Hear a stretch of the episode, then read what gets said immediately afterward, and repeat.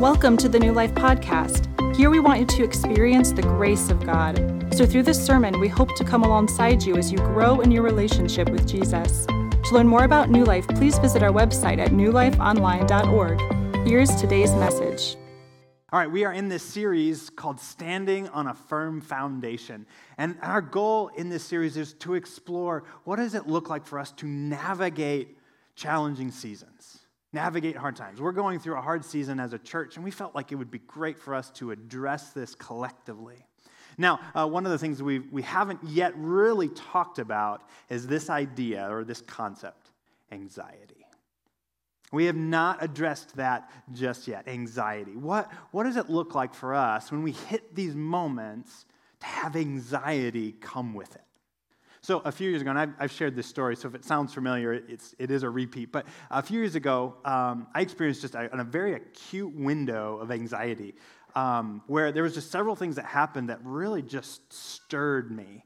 So um, our son Micah, he's the, our older son, he was having some issues. He had some blood in his urine, and so we had to take him to the doctor and like, all right, what's what's this all about? So we took him to the hospital and they ran a bunch of tests, and it was one of those where it's like, well, we're going we're going to check, but it could be this, no big deal, or it could be something serious. So it was one of those like, okay, you know, we got to kind of work this out and wait for test results. Well, around that same time, my wife had been having this pain that's kind of odd and, and, persistent, come in and out, but it started to um, just happen more frequently. And it was around this time that we were having issues with Micah that she's like, man, this, this feels weird. I should go get it checked out. And it was a similar kind of thing where she goes to the doctor and describes, and they run a few tests, and are like, it's probably nothing, but it could be something. And so both of these things were happening at the same time. And as we're waiting for results and kind of like what's going to happen with all this, there was one day in particular that kind of just hit it for me where another thing happened. So we were refinancing our home, and you got to do all the logistics for your bank and all that kind of stuff, and we ran a credit report. Well, an anomaly showed up on our credit report. Under my name, there was a $25,000 loan that had been taken out. And it was tied to our bank in Chatham where we lived. And it was taken out like 15 years ago, or the, account was open 15 years ago. I'm like, this is really bizarre. Now, in the moment, I wasn't thinking all of the things that probably were in play here, but I had this like, did I somehow take out a loan and not even realize it? Or did I do something like kind of crazy? And so literally, like I'm I'm just having this Lord, what's happening? And I just had anxiety set in. Now, I discovered this like at seven o'clock at night. So the bank was closed. And so, like, literally, I'm going all night. And I'm like, I don't know what's happening. And so that night, I was restless. I could hardly sleep. I was just thinking, like, oh, what, what did I do or what, what happened here? Because it didn't feel like fraud, even though it might have been. Like, it was too specific. It had all the right documentation. It was at my bank a long time ago. Like, this just wasn't adding up. Anxiety set in. And it's that feeling, that pit of your stomach, like your body reacts to it. Your heart rate increases, your blood pressure goes up, and you just feel that tension, anxiety, that fear, that worry, that dread like, what's to happen? What do we do when we hit these kinds of moments? Now, just to finish out the story, Micah was fine. It was just a little bug that worked itself out, no big deal. And Jess's thing, they, they determined it was probably something tied to her pregnancy with Levi and the C section, and it was probably no big deal. And it sure enough worked itself out. And with the, the credit thing, um, my dad had been a part of that account that we opened up, and he started using it for his business. So it was his money, and we took my name off of it, no big deal. Like all these things ended up working out. But in the moment, you can probably imagine anxiety. Like I'm just, I'm feeling like what's going to happen. And maybe you've experienced this too. I'm actually quite sure you have. Maybe you're a parent, you're a stay at home parent, or, or you're, you're a working parent, but you're like, you've got a house to manage.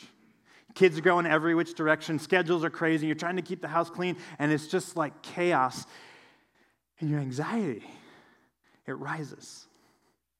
Or maybe you're trying to parent and, and just things aren't going well with your kids, and, and maybe there's some challenges at school and, and you don't know what to do about it, and, and you can't find a way forward. Or every day you go to work, you walk into your office and you just feel anxiety rise up in you. I mean, it's just persistent and you, you're, you're tense all the time and you don't really let up until it's about nine o'clock at night and anxiety. Or maybe you're a student and you're taking all these college prep classes, you're trying to get you know, everything lined up for your next step in life, and it's just like all of the pressure. You're in athletics or you're in clubs or you've got all these things and you just feel like you got too much to do. Anxiety. The last few years in our world has been some of the most anxiety producing seasons of life. COVID caused anxiety rates, trackable anxiety rates, to rise six times its normal average. Like we were in a pandemic that just shut everything down, that we didn't really know what was happening, and maybe you felt like, I don't know what this virus is going to do, and that caused the anxiety, or the anxiety came because life is not as you expected, and it's all chaos, and you look at the politics of it, and it's just overwhelming. Anxiety is everywhere. What do we do about it? We're going to look at a text from the Apostle Paul. He's writing a letter to a church, and he specifically names anxiety. And he says for us not to have it. How do we not have anxiety, especially with all the stuff that we're facing? How do we not have anxiety? Well, Paul's going to give us a window into that. So I invite you, if you would, turn to the book of Philippians, the book of Philippians, chapter 4. We're going to be looking at what Paul has to say to us when we face these moments of anxiety. So, Philippians chapter 4, we're looking at verses 4 through 7, just a short little chunk, but super dense. There's a lot here. So, if you're not used to your Bible, like use your table of contents, totally okay, but it's in the back portion of the Bible. There's a whole bunch of small books that all kind of come together. Philippians is what we're looking for, the book of Philippians. So, Philippians chapter 4, beginning at verse 4. Rejoice in the Lord always. I will say it again rejoice. Let your gentleness be evident to all. The Lord is near. Do not be anxious about anything but in every situation, by prayer and petition, with thanksgiving, present your requests to God. And the peace, the peace of God, which transcends all understanding, will guard your hearts and your minds in Christ Jesus. That's what we're looking at today. Now, here, Paul, he calls the, the Philippian church to not be anxious, to, to not have anxiety. Now, like, let's open this up and kind of understand what Paul is talking about. He starts out by saying, rejoice. And he says it twice. Rejoice in the Lord. I'll say it again, rejoice. And let your gentleness be evident to all. So now, Paul, he starts right out of the gate in our little text here by saying rejoice. But a little context for you. See, he's writing to a church in Philippi and this church is a, is, a, is a great church. There's so much good, but there's also challenge, both internal and external. See, the external challenge was there was a group of people who came from Jerusalem and said, No, no, no, what you've been taught is wrong, and you need to do it this way. And they were called the Judaizers. And they were trying to get people to follow the law. But not only that, in town there, there was opposition. Like, there were some people who were kind of like, oh, I'm interested in this Jesus thing. And others were like, we have nothing to do with that. And there's opposition, there's persecution. And Paul is writing to them and saying, rejoice in the midst of that. And on top of that, Paul, he's writing saying rejoice while he is himself is in prison. He is right now under house arrest, awaiting trial for the name of Jesus. He could, he could be let off and things could go great, or he could be put to death. And he doesn't know how things are going to play out. And here he's saying, rejoice. We, we've looked at James 1 recently, and, and there, James is also writing a very similar thing. He's like, consider it pure joy when you face trials of many kinds Like, how can these guys say these kinds of things? Like, what is it about this that allows them to say, like, let me point you, like, joy, yes. They're essentially saying that joy is the distinguishing mark of a Christian, of a person who follows Jesus. Like, this should mark you. And they say it amidst opposition. But let me add one more thing. What does Paul then go on to say after this? He says, Let your gentleness be evident to all. Now remember, there's external opposition to the Philippians. Like they're, they're hearing people come in and say, no, no, no, it's got to be this way. And there's, there's oppression. And he's telling them, let your gentleness be evident to all, including them. Like, why can he say this? Why does he call them to joy and to gentleness? Like, what is it that Paul knows that leads him to say this? Why can he call them to this? It's by what he says next. The Lord is near. The Lord is near. He calls them to rejoice. He calls them to, to have gentleness. And why? It's because the Lord is near. And maybe you picked up on this in this text. There's a lot of imperatives, commands, like do this, do this, do this. But there's two indicatives or statements this is one of them. He says, The Lord is near. This is a statement of fact. The Lord is near. And Paul inserts this here intentionally. I'm calling to your joy. I'm calling you to gentleness. Why? Because the Lord is near. And the Lord, He is king. And He has authority. See, when Paul is saying this, he's bringing in his mind this idea that God is sovereign. Like everything that happens doesn't happen without his permission. Like he's got everything under control because he's king. He's king of the universe. He's got everything in his hands, and nothing is beyond him. The Lord is near. And so when he brings all this up, he's saying that Jesus is king and He's close. He's next to you. Now, by him saying this, also surfaces something related to anxiety that I think it's good for us to name. Because anxiety is often tied to control. Anxiety is often tied to control. Like, if you go back to my story, if you bring up your own, like, it's when anxiety comes, it's this threat that things aren't going to go as I expect. Like, I should be able to do X, Y, or Z to produce A, B, or C, right? Like, these are the kinds of things that, that life is built on. Like, we're cause and effect. Like, we're able to do things. And anxiety comes in when things aren't as they should be, when we're out of control, when we don't have control, like when we lose control, anxiety sets in. And it's that feeling of like, oh man, I, like, I'm losing it. I, am like, I got to get my arms around it. And we just can't. And, and, and we get tense. And we try harder and we strive. And anxiety is the threat. And things aren't going to work out the way that we want them to. Anxiety is tied to control. Now, let me say something here. As we're talking about anxiety, we, we are talking about this feeling of, of overwhelmedness, of, of not having control, like that fear, that dread. But there's a categorical difference that comes with clinical anxiety. And it's similar in that we feel like we're out of control. But there are some times when it is like overwhelming in our bodies, like there's just something else that's going on. So, everything we're going to talk about today has to do kind of with this former, like the everyday, normal kind of anxiety. And it can feel overwhelming. But there's a, there's a state of being of just like anxiety disorder that is this it's this out of control feeling, but it is so much more. And what we have to say today will speak to that, but it's not going to solve everything. We don't want to provide simple, simplistic answers to something that's very complex, but we'll get back to that in just a little bit. But it has to do, this whole thing has to do with control.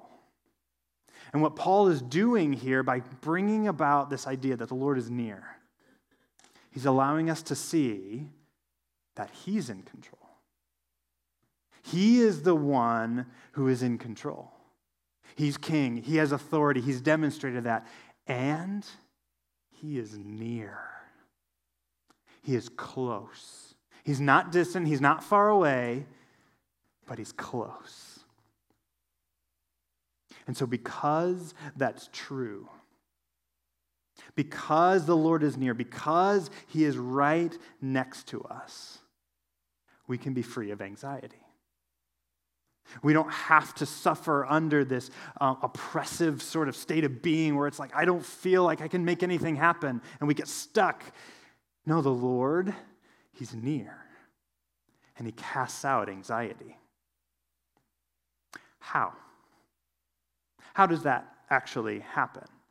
Like you might be like, yeah, like, I'm okay not being in control, but man, I don't like this anxiety feeling. Like, how do I get out of it? Like, the Lord's near. Okay, what does that mean? Or, or what do I do? How does this help me? Let's keep reading and see what Paul says.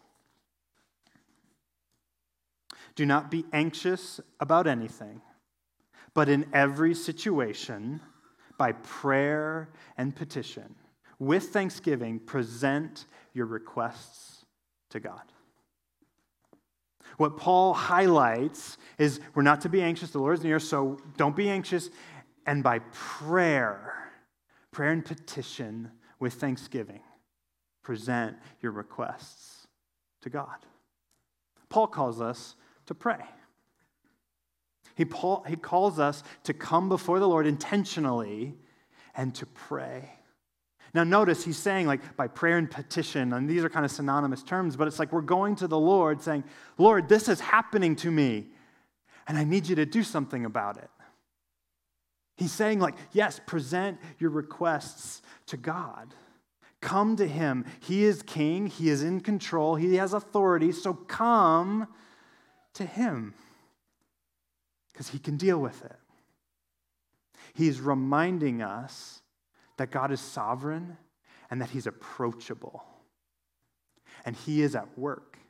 As we talked about with the book of Acts, how, how God is always working in the times of trouble and He's working to bring about good. And I think Paul has this in mind. When we come to Him, when we ask, like, Lord, I'm in a time of trouble, can you do something? He's gonna do something, and He's gonna do what's best. No matter how things play out, God is at work bringing about what's best. And so in prayer, we come to Him and say, God, here's what I want you to do. But the goal is not to get something to happen. Notice that Paul's saying by prayer and petition, but with thanksgiving. Like he's offering something a little bit unique here with thanksgiving. Because, like, you know, James is telling us, consider it pure joy when you face trials. Okay, like rejoice and be gentle. Like, okay, come thankful. Really? like, why would we do that? I think what Paul is pointing to is the fact that prayer is not about getting a certain ends. Prayer is about changing ourselves. Prayer is an opportunity for us to come to the Lord and be transformed.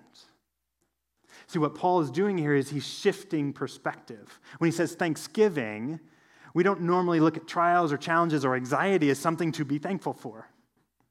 And right, you know, like, well, I don't want to be thankful for this. But what he's calling us to is to be thankful for how the Lord is at work. And there is a perspective shift. We're not to see our challenges or our trials merely as just hindrances and terrible things they are, but rather opportunity as well. So come with thankfulness. Paul's pointing to a perspective shift. What happens in prayer is not so much that we get what we want, but we get what we need, which is a transformed heart. God is changing us. He's transforming us in prayer. And so, what we do is when we come in prayer, we present our requests, we, we dialogue with the Lord, we, we are engaging with Him, and then what do we do? We surrender. So, in prayer, the change is happening. Instead of control and anxiety, like trying to do it like this, we release, we let go, and we open up. There, there is where the Lord can step in as king and say, I've got it. And I'll do what's best. So be grateful for that. Step in with an attitude of surrender. This is what's happening to us in prayer. We are being changed. So we're to surrender outcomes, we're to surrender control, and we're to trust Him because He's at work and He's doing good. So, if we're to do that, if we're to pray, we're to come with gratitude, we're to, to offer up to the Lord, like, okay, here's where I am. He's going to meet us. And what's going to happen? What's this result that comes? Like, what are we actually going to get out of it? We'll keep reading. Verse 7. And the peace of God, which transcends all understanding, will guard your hearts and your minds in Christ Jesus. So, what's happening here is that we get another indicative, another statement of fact. Paul says, when you pray, God will give you peace. God will give you peace, and that's going to guard your hearts and your minds. And you can picture that like someone standing guard at a sentry post or whatever, and it's like, I'm not letting anything in, nothing is getting past me. That is what God's peace does. It guards our hearts and our minds, it protects all that's going on inside of us. There, his peace is acting like a shield. And that's what happens. So when we pray, when we come to him and we release control, God's peace steps in. Now, what Paul is building on is not just this idea of calm, because I'm wondering if that's the idea that you have in mind when you hear peace.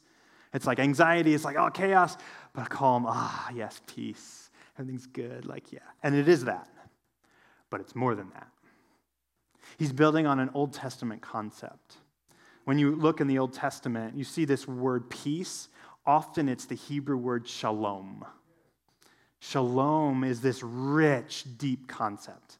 It's not just the absence of chaos or war, but it's actually wholeness, harmony. Things are as they should be. That is shalom. Things are working, things are in place, there is order, and there's good. This is shalom. This is the way God designed the world. But shalom is broken. Human beings, we, we decide we want to go our own way, we want to do our own thing, and we break shalom, we break peace. Things are now chaos. That's why Jesus came. He came to bring about peace. He came to undo the power of chaos, the power of death, the power of sin. You see, sin is what causes chaos. It doesn't belong, it's, it's operating in the way the world is not meant to. And we do that. Choices we make, the ways that we choose to be, like we mess everything up. It causes chaos, it causes lack of peace. Jesus came to restore that. And he did it by going into the chaos, by submitting to the chaos, the chaos of death. He was put to death. And in that, he undid everything and put things back to the way they're supposed to be. And by his resurrection, everything is heading back that way towards shalom. This is what Paul has in mind, I think. When he's thinking about peace, he is thinking about calm, but he's got this rich idea of where we're headed. When we follow Jesus, when we begin walking towards him, the way history's to play out is towards shalom. That's the state of being that we get to enjoy. Right now, we live in this tension of chaos and shalom. But what Paul is suggesting here is that when we turn our attention to the Lord, when we trust Him, when we align ourselves with Him, we get a foretaste of that. We get a little bit of heaven, a little bit of peace right here. And we can be in that calm, in that contentment, not in the anxious and, and the turmoil that goes on inside of us, but rather we can sit in calm. This, this is the promise. This is what guards us. This is what keeps out the anxiety. This is what keeps out the turmoil. It is God's peace that He gives to us. So we need to release. Anxiety is often us like trying to hold on. We need to let go. But the challenge is it doesn't always make sense. Notice that, that Paul throws in this phrase here that transcends all understanding this peace.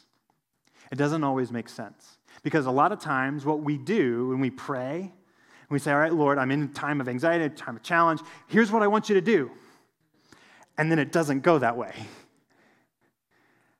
What God is wanting for us is what's best, not simply to give us what we want, but what we need.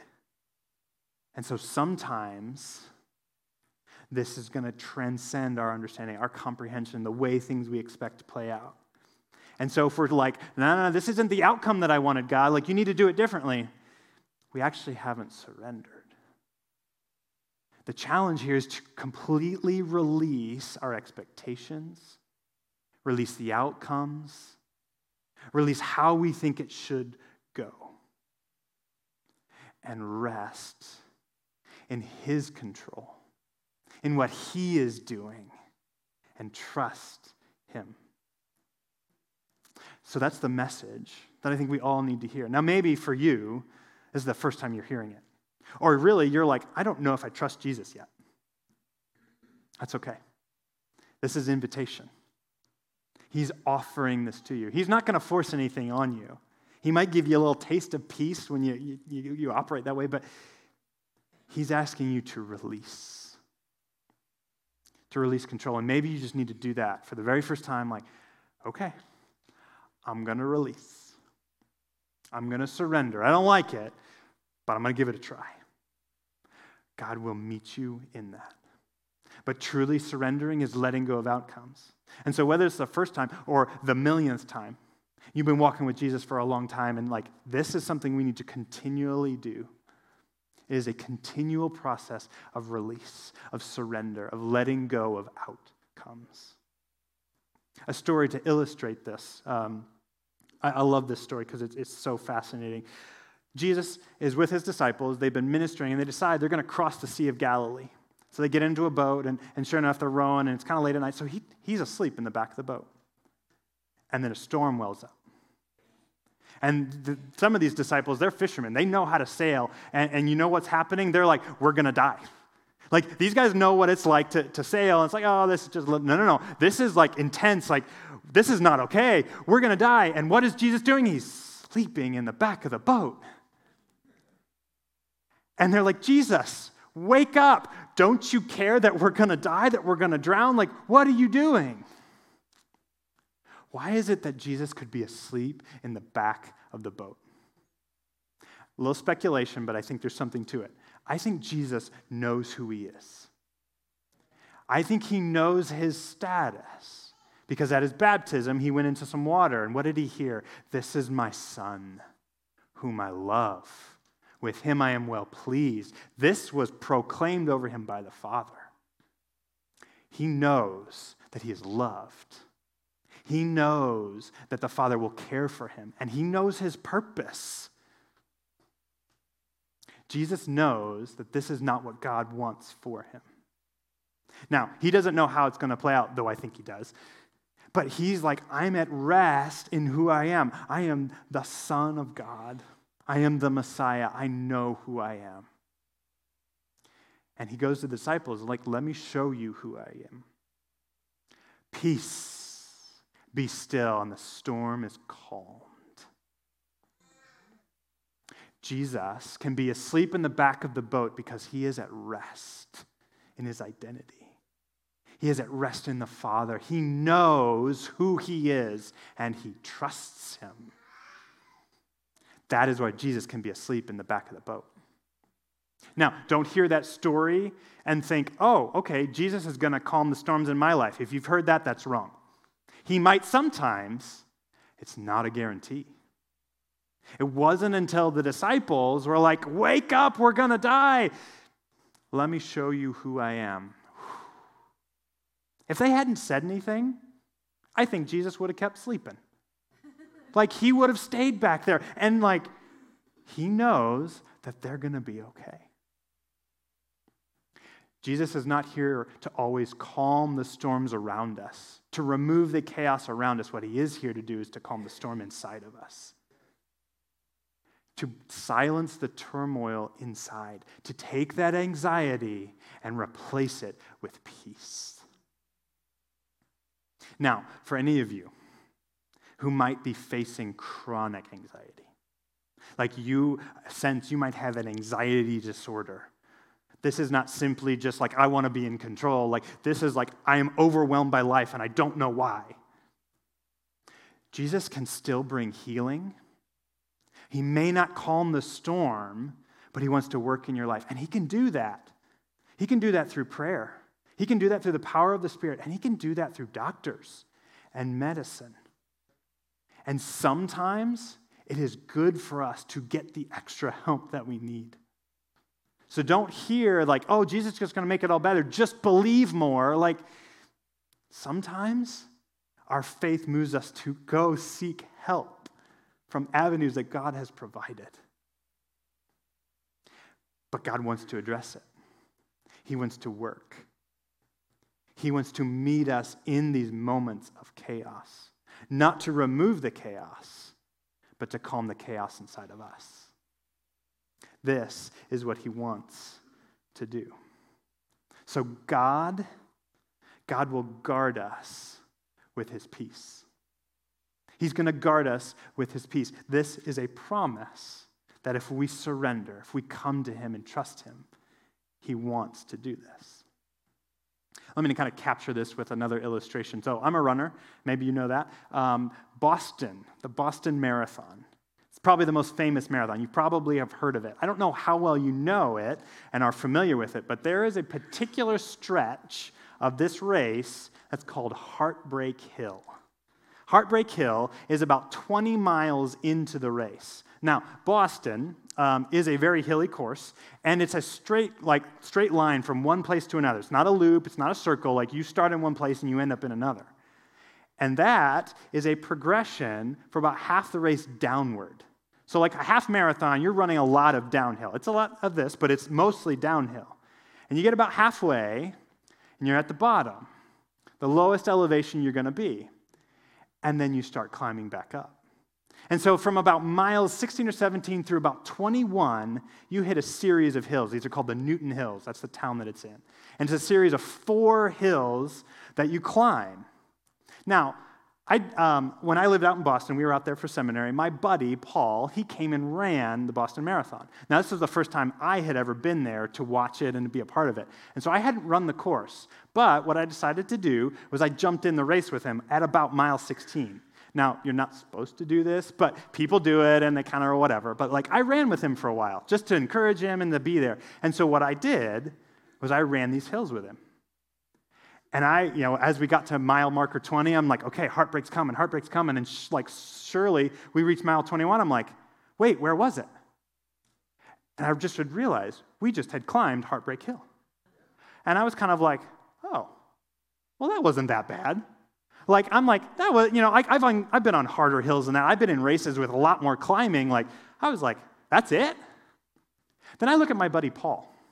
He's run 20 miles at this. And he gets to the top of heartbreak and he's like, ah. And that's where he needed the encouragement. Now, about marathons. There's this kind of saying there's two parts to a marathon the first half, the first 20 miles, and the second half, the last six.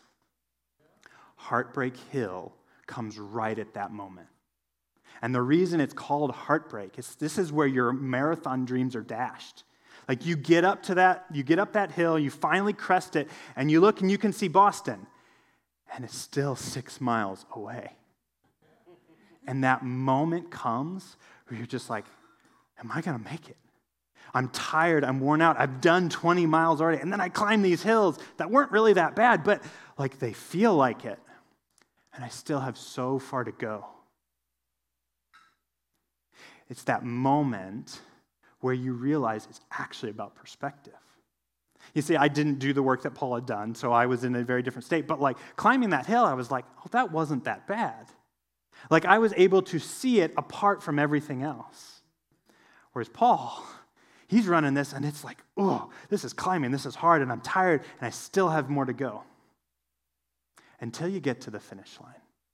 You finally go past the Citgo sign, you make the turn, you get to Boylston, and you're almost to the finish line. And when you cross it, you finish. And you look back and you're like, that hurt and it was terrible, but I finished. It's about perspective. What God does when we hit this heartbreak hill kind of moment, when we're like, we've run so far, we've done so much, and we still have so far to go, He meets us in that moment and He reminds us of perspective. That's what God's peace can do. We begin to see differently. So when you hit these moments of anxiety, God's peace will guard you. It will give you perspective. It will remind you of the end game. Where are we going? God will reign. That's where it's headed. And that's what he wants to remind us. So, this is his promise.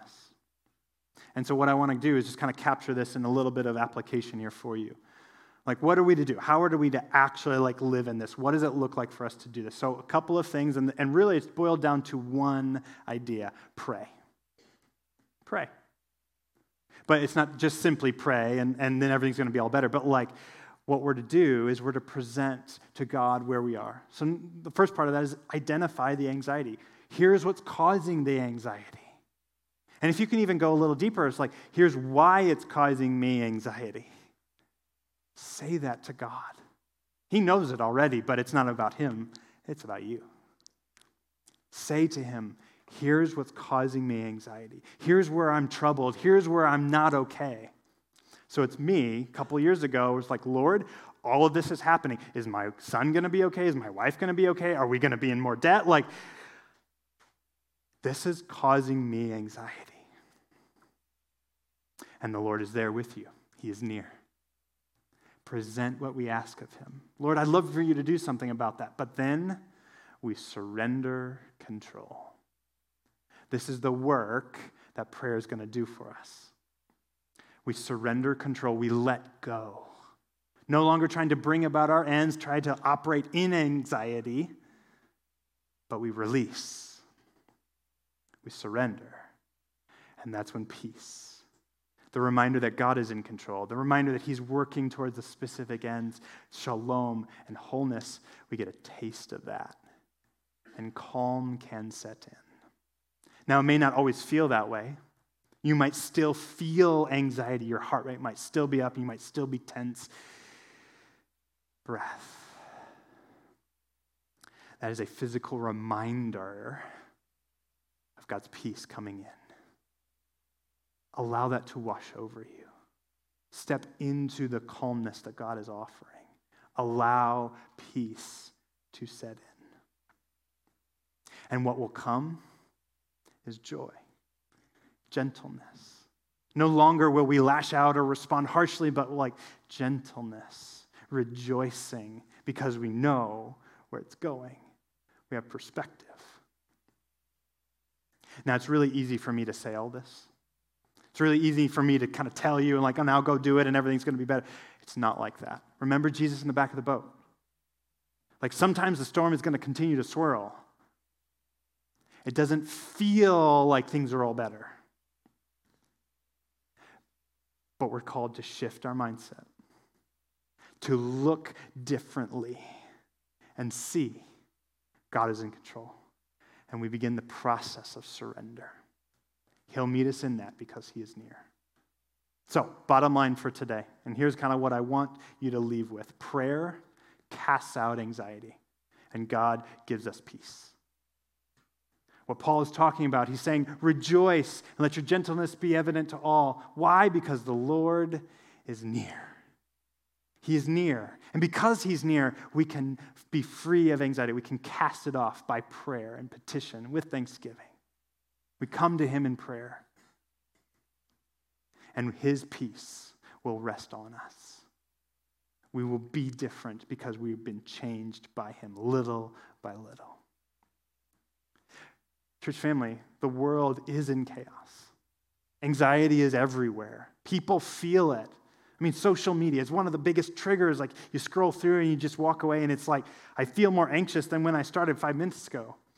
Imagine if we are a people who walk in with calm and with peace, free from anxiety. People are like, what is with that? It's because we have Jesus, the light of the world, the calmer of storms, the one who brings about shalom. We have him. They can have him too. And we can be a beacon for them.